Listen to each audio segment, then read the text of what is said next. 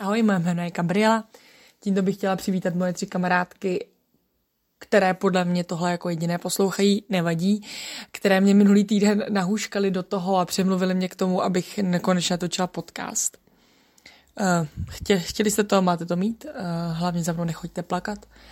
A teď bych chtěla přivítat všechny lidi, kteří se k tomuto podcastu dostali úplně omylem. Za to se trochu omlouvám, zvlášť těm, těm z vás, kteří mě neznají.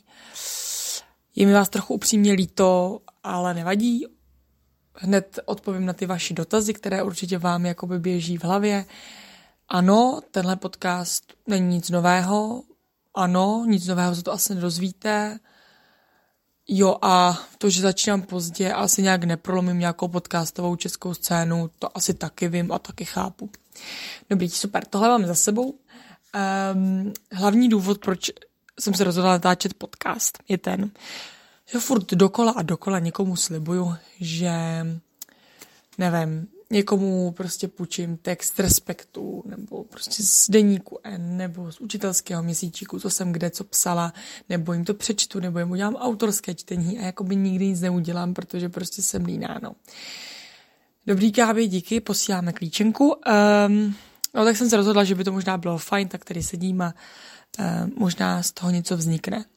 No a druhý důvod jsem si vlastně uvědomila tak třeba před pěti minutama, když jsem po dvouhodinovém scrollování Instagramu došla na to, že, že se furt málo bavíme o životě.